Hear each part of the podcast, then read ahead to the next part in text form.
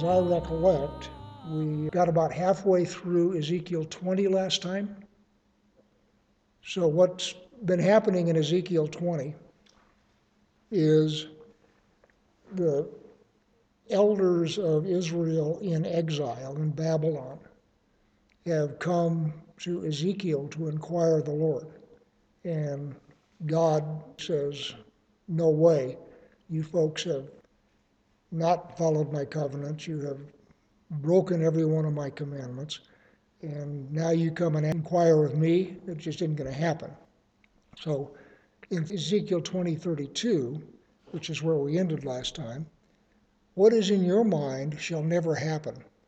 The thought, let us be like the nations, like the tribes of the countries, and worship wood and stone. So, what God is saying is what you guys want to have happen is not going to happen. Let's go on in 20 because there's a bunch of stuff to say about it. So, I'm now down to verse 33. As I live, declares the Lord God, surely with a mighty hand and an outstretched arm, and with wrath poured out, I will be king over you. I will bring you out from the peoples and gather you out of the countries where you are scattered, with a mighty hand and an outstretched arm, and with wrath poured out. And I will bring you into the wilderness of the peoples, and there I will enter into judgment with you face to face, as I entered into judgment with your fathers in the wilderness in the land of Egypt. So I will enter into judgment with you, declares the Lord God. I will make you pass under the rod, and I will bring you into the bond of the covenant. I will purge out the rebels from among you and those who transgress against me. I will bring them out of the land where they sojourn, but they shall not enter the land of Israel. Then you will know that I am the Lord. Obviously, he's referring back to the generation of the wilderness that didn't trust him, and because of the sin of the spies and the panic that the spies caused, that generation wandered 40 years in the wilderness, and that generation did not go into the land. So, what he's saying here is several things. Thing one is, I have a covenant with you folks. And the fact that you are chafing under the covenant and you want to be like everybody else, too bad. We have a covenant, and I am going to enforce that covenant. I will bring you all out from where you have been scattered. Good, the bad, the righteous, everybody will come out into the wilderness. And when he says, I will make you pass under the rod, that is a shepherd's term. You remember from the Torah, when a shepherd is deciding what to tithe, he passes his flock under the rod, and every tenth one that passes under the rod belongs to God. Good, bad, indifferent, just every tenth one belongs to God. So, this expression, I will make you pass under the rod, is by way of saying, You are my sheep, and I will make you pass under the rod, and I will count you, and I will be king over you. And then finally, the thing that I find fairly chilling, quite frankly, is he will bring all of the descendants of Israel out into the wilderness, where he will enter into judgment with them face to face. Not everybody is leaving the wilderness and going into the land. We tend to think of the last days, and this is last days kind of stuff, where he goes out and gathers his people from all the places where they've been scattered. That gets talked about in several prophets.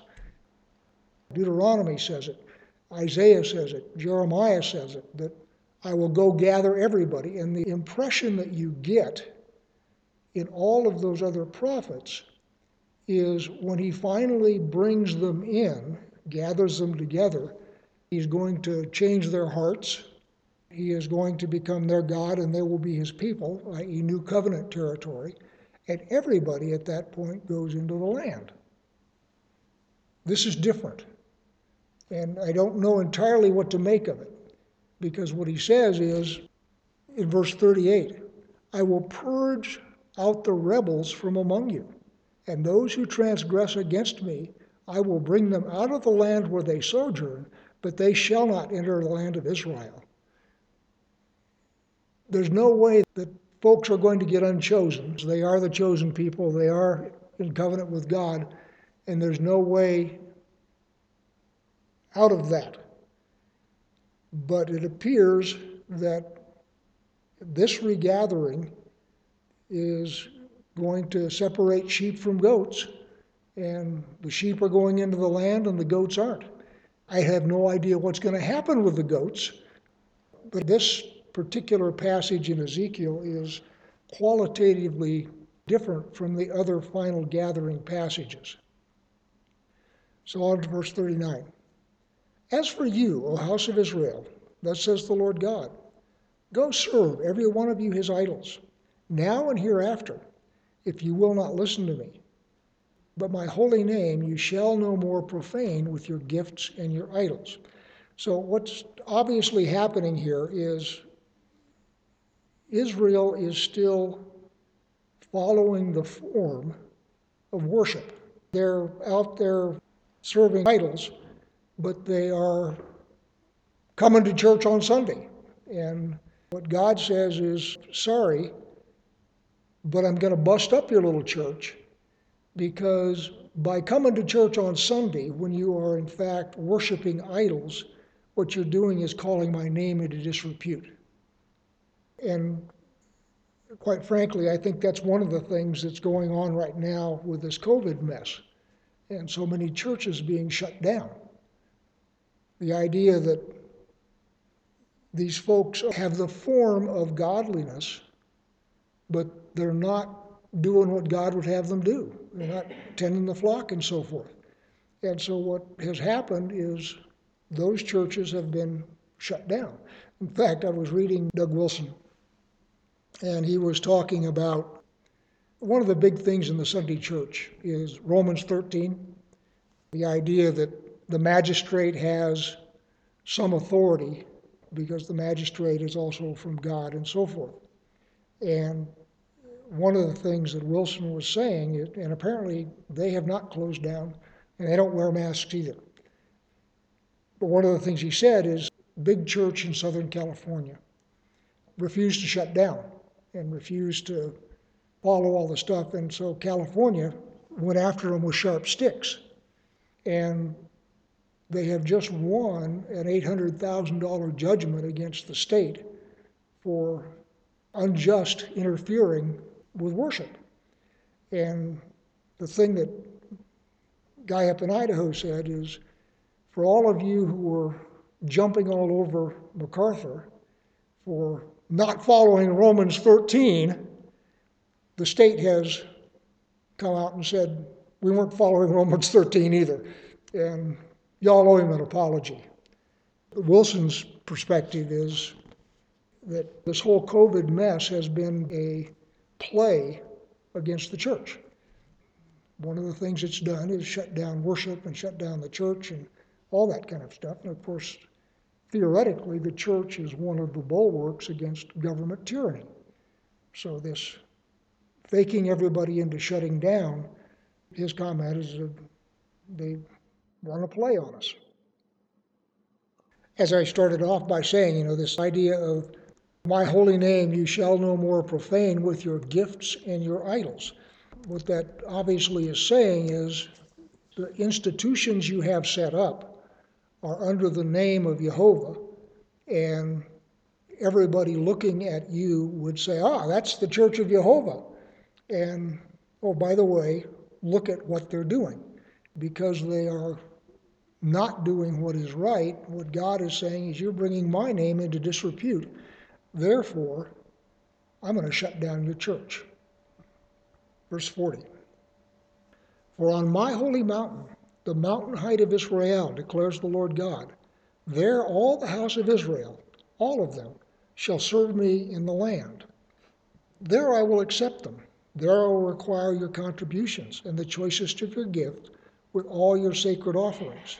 As a pleasing aroma, I will accept you when I bring you out from the peoples and gather you out of the countries where you have been scattered. And I will manifest my holiness among you in the sight of the nations. I have no idea how you match that up with the judgment in the wilderness.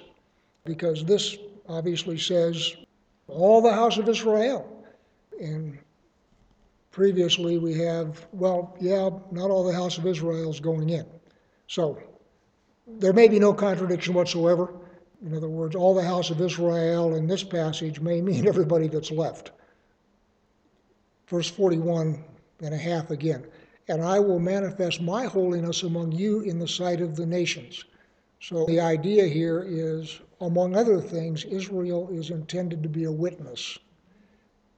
So what God says is, when that witness messes up my name, I'm going to be really grumpy with you. But when I get you back and I bring you into the, under the covenant again, then I will be manifest among the nations with you. So, verse 42 And you shall know that I am the Lord when I bring you into the land of Israel, the country that I swore to give to your fathers. And there you shall remember your ways and all your deeds with which you have defiled yourselves. And you shall loathe yourselves for all the evil that you have committed. And you shall know that I am the Lord when I deal with you for my name's sake, not according to your evil ways, nor according to your corrupt deeds, O house of Israel, declares the Lord God. What we're talking about at this point is forgiveness. He's going to bring them back and he's going to forgive them, and he's not going to deal with them according to the evil that they have committed, but he's going to deal with them according to his covenant. 46. And the word of the Lord came to me, Son of man. Set your face toward the southland. Preach against the south, and prophesy against the forest land in the Negev. Say to the forest of the Negev, Hear the word of the Lord. Thus says the Lord God Behold, I will kindle a fire in you, and it shall devour every green tree in you, and every dry tree. The blazing flame shall not be quenched, and all faces from south to north shall be scorched by it. All flesh shall see that I, the Lord, have kindled it. It shall not be quenched. Then I said, Ah, Lord God, they are saying to me, Is he not a maker of parables? So, this is he not a maker of parables is he's babbling. God is not, in fact, going to do what the prophet says that he's going to do. Not sure what's going on in the Southland, the Negev one of the things that happens to the remnant of Israel is they try and make alliance with Egypt. And that may be what's being talked about here. Otherwise, I'm not sure, because the next thing that's going to happen in 21 is he's going to take out Jerusalem and, I believe, Ammon. In 21, we'll get the description of Nebuchadnezzar's second trip down. But one of the things to keep in mind is there is communication between the exiles in Babylon and the remnant in the land. For example, in Jeremiah, we have the letter that Jeremiah sends to the exiles saying, Cool it, you're going to be there for 70 years. So, one of the things that's going on here is this prophecy that Ezekiel is giving is not something that the exiles in Babylon can do anything with. The exiles in Babylon are already in exile. So all of these prophecies against the remnant are not things that they can take action on. The reason that they're getting them is because they are going to find out what happened. In other words, Nebuchadnezzar is going to take the place apart. They're going to find out, and what God is doing through the prophet is explaining to the remnant why this is happening. So, in that sense, that's why this prophecy is given. The other part of that is, and I think we've talked about this before, when the elders come to inquire of Ezekiel, it's like they really still don't understand why they're in exile. We're good Presbyterians or Episcopalians or whatever it was. Why, why are you doing this to us? Well, because you're not good Presbyterians or Episcopalians or Baptists or whatever. In fact, you are totally corrupt, but you have fooled yourselves. Because you are maintaining the form of religion you are sort of of the opinion that all of this that's happening to us is really not just. I mean, we're God's people, and He shouldn't treat us that way. Why are we in exile? So, this whole prophecy is by way of telling folks who still don't get it why they're in exile. There are some that do, of course. Daniel does. Daniel's righteous and he knows what's going on. But most of them don't. They just are really kind of oblivious. They don't understand why they're in exile. So, this series of prophecies is by way of explaining to them A, why they're in exile, and then B, starting in verse 21, it's also going to explain why the rest of Israel is going into exile as well. So we're all the way down to chapter 21. The word of the Lord came to me Son of man, set your face toward Jerusalem and preach against the sanctuaries. Prophesy against the land of Israel, and say to the land of Israel, Thus says the Lord Behold, I am against you, and I will draw my sword from its sheath, and I will cut off from you both righteous and wicked. Because I will cut off from you both righteous and wicked.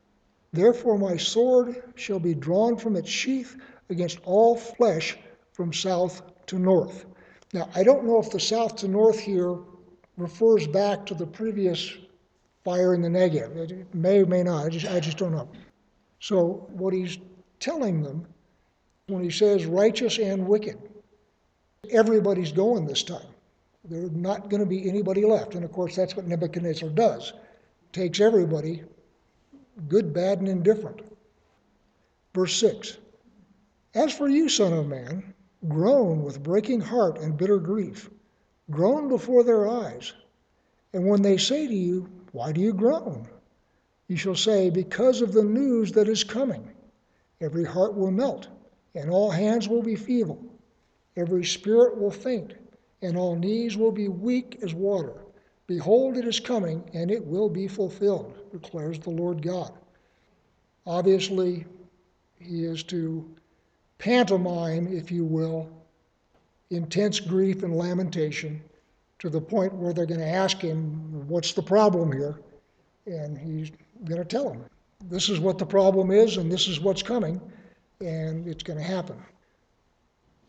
Verse 8 And the word of the Lord came to me, Son of man, prophesy and say, Thus says the Lord, say, A sword, a sword is sharpened, also polished, sharpened for slaughter, polished to flash like lightning. Or shall we rejoice? You have despised the rod, my son, with everything of wood. I'm not sure what the or shall we rejoice means. But what he's saying, and he will say it again, is you despise the rod. Going back, for example, to Leviticus 26, one of the things that we have in there is a sequence. When Israel goes into idolatry, God starts doing things like turning off the rain, sending all sorts of Midianite and those kinds of things. And what he says after each sequence of things is if that doesn't get your attention, then I will increase seven times. And so you have this cascading increase, and in all of the things that he says will happen, the whole idea is to get Israel's attention, get them to repent, get them to turn around, and get them to come back to the covenant. So here in Ezekiel 21, you have despised the rod, my son, with everything of wood. That my son, remember, Israel is God's firstborn. So, what God is saying is, My son, I have tried to chastise you with a rod. You have despised the rod, which is to say, you have not accepted chastisement. And he'll say that again in just a second. But the idea here is we are at the point now where I have got a sharpened and polished sword drawn, and I'm going to take everybody.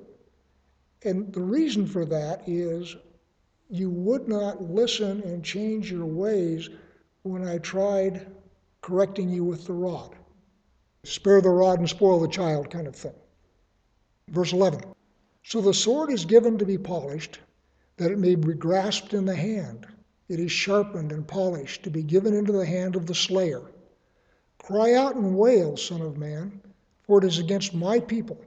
It is against all the princes of Israel. They are delivered over to the sword with my people. Strike therefore upon your thigh, for it will not be a testing. What should it do if you despise the rod, declares the Lord? In verse 13, it will not be for a testing, which is to say, this is not something that I'm going to do to see if you're going to be faithful. At this point, this is simply execution. It's not a warning, it's not a test, nothing like that, because you despised the rod.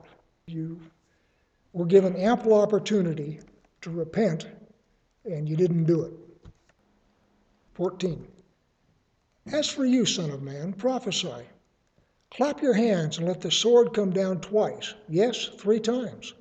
The sword for those to be slain, it is the sword for the great slaughter which surrounds them, that their hearts may melt and many stumble. At all their gates I have given the glittering sword. All it is made like lightning. It is taken up for slaughter. Cut sharply to the right. Set yourself to the left. Wherever your face is directed, I also will clap my hands, and I will satisfy my fury. I, the Lord, have spoken. I think that's pretty self explanatory. Verse 18 The word of the Lord came to me again. As for you, Son of Man, mark two ways for the sword of the king of Babylon to come. Both of them shall come from the same land, and make a signpost. Make it at the head of the way to a city. Make a way for the sword to come to Rabbah of the Ammonites and to Judah into Jerusalem the fortified.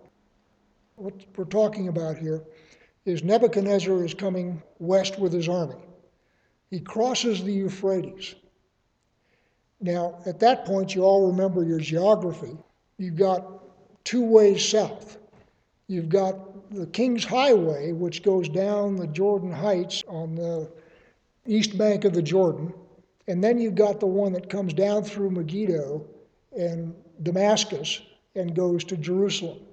So as Nebuchadnezzar crosses the Euphrates at Riblah, what he's going to do is he is going to engage in divination to figure out which way to go first. He's going to go both places. He's going to take out the Ammonites and he's going to take out Jerusalem. The question is, which way do we go first? This actually happened historically, by the way. So he's going to pause there and he is going to do something like throw arrows up in the air and where they land, sacrifice an animal and read the entrails, all the pagan ways of making a decision. And the decision is going to come up Jerusalem first. So I'm all the way down to 21. For the king of Babylon stands at the parting of the way at the head of the two ways to use divination. He shakes the arrows. He consults the teraphim. He looks at the liver. To his right hand comes the divination for Jerusalem to set battering rams to open the mouth with murder, to lift up the voice with shouting, to set battering rams against the gates, cast up mounds to build siege towers. To them it will seem like a false divination. They have sworn solemn oaths but he brings their guilt to remembrance that they may be taken. So, describing the process of divination that he goes through, and what the prophet says is it's going to come down to Jerusalem first. And 23, it, to them it will seem like a false divination. Not sure what that means, other than Jerusalem will not believe that it's going to fall until it does. Nebuchadnezzar is going to invest the city, besiege it, and the people inside the city are going to say, We can outwait him. Nothing's going to happen. So that's what it may mean, is that uh, it may seem like a false divination to them. In other words, the fact that uh, Nebuchadnezzar came against Jerusalem, tactical error, but obviously it is not an error. 24. They have sworn solemn oaths, but he brings their guilt to remembrance that they may be taken. This, they have sworn solemn oaths. Remember, when Nebuchadnezzar came down his first time, he put Jerusalem and Judah under tribute and under oath. He took an oath from them that they would be a good little vassal state and took some hostages and so forth, but bound them with an oath. The reason he's come back is they have broken that oath and they have rebelled against him. So, what this says, they have sworn solemn oaths, but he brings their guilt to remembrance. They swore a solemn oath, they violated their oath, Nebuchadnezzar is going to remind them of it. 24. Therefore, thus says the Lord God, because you have made your guilt to be remembered, in that your transgressions are uncovered, so that in all your deeds your sins appear, because you have come to remembrance, you shall be taken in hand. And you, O profane, the wicked one, Prince of Israel, whose day has come, the time of your final punishment. Thus says the Lord God Remove the turban, take off the crown, things shall not remain as they are. Exalt that which is low, and bring low that which is exalted. A ruin, a ruin, a ruin, I will make it. This also shall not be until he comes, the one to whom judgment belongs, and I will give it to him. Several things.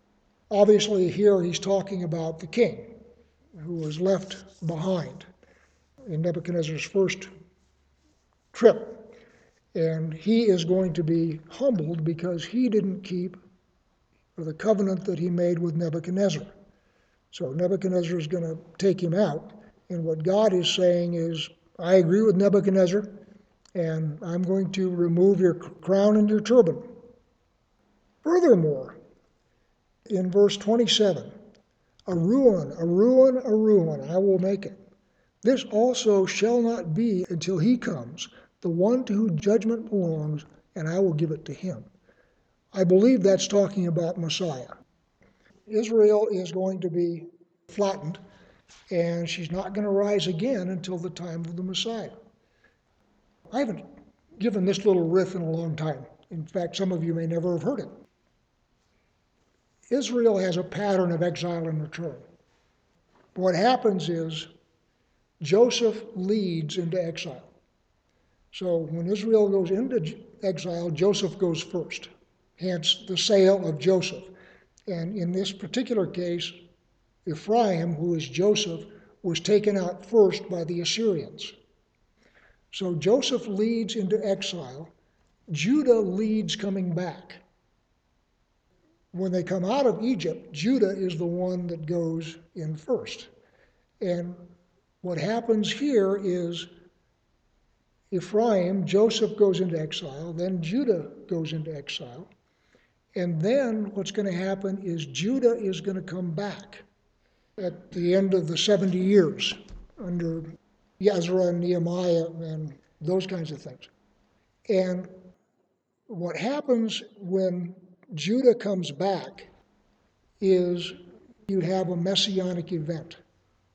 So the exile of all Israel here is not going to be over during the Babylonian return.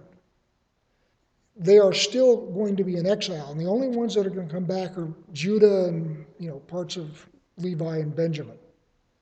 You're going to have a messianic event. The Messiah is going to get born the Messiah will be crucified, and then immediately Israel goes back into exile under the Romans.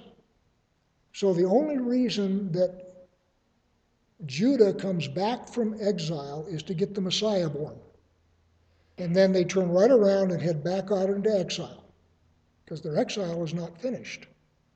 Which leads me to believe that since Judah has again come into the land, that we are to expect a next messianic event. Judah leads coming back. Judah is back. Judah is not particularly devout. Israel is by and large, a fairly secular state.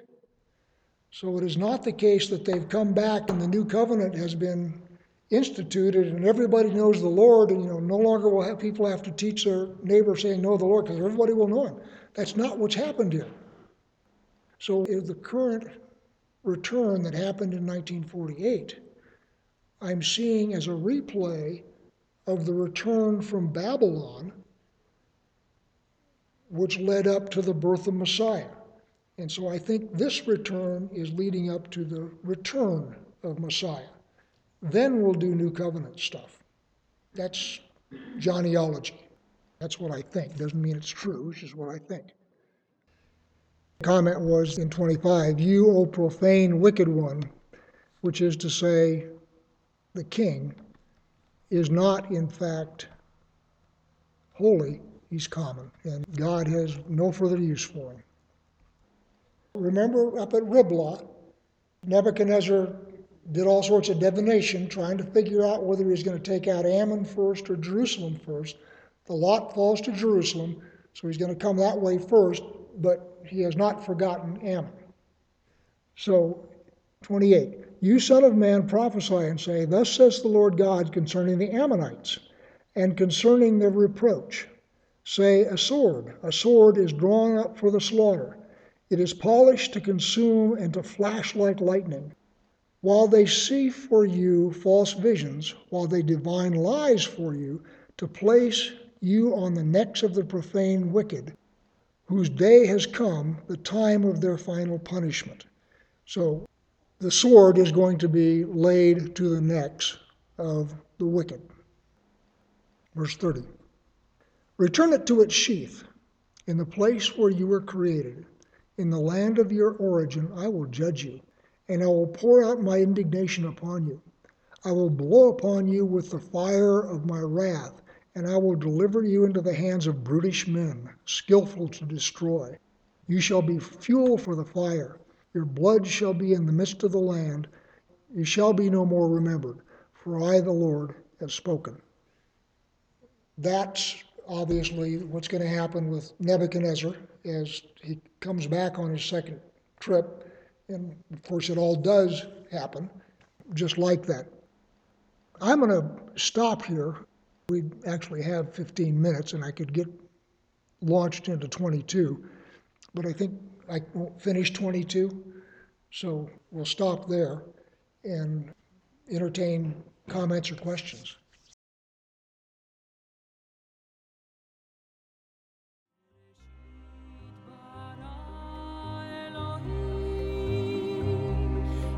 沙漠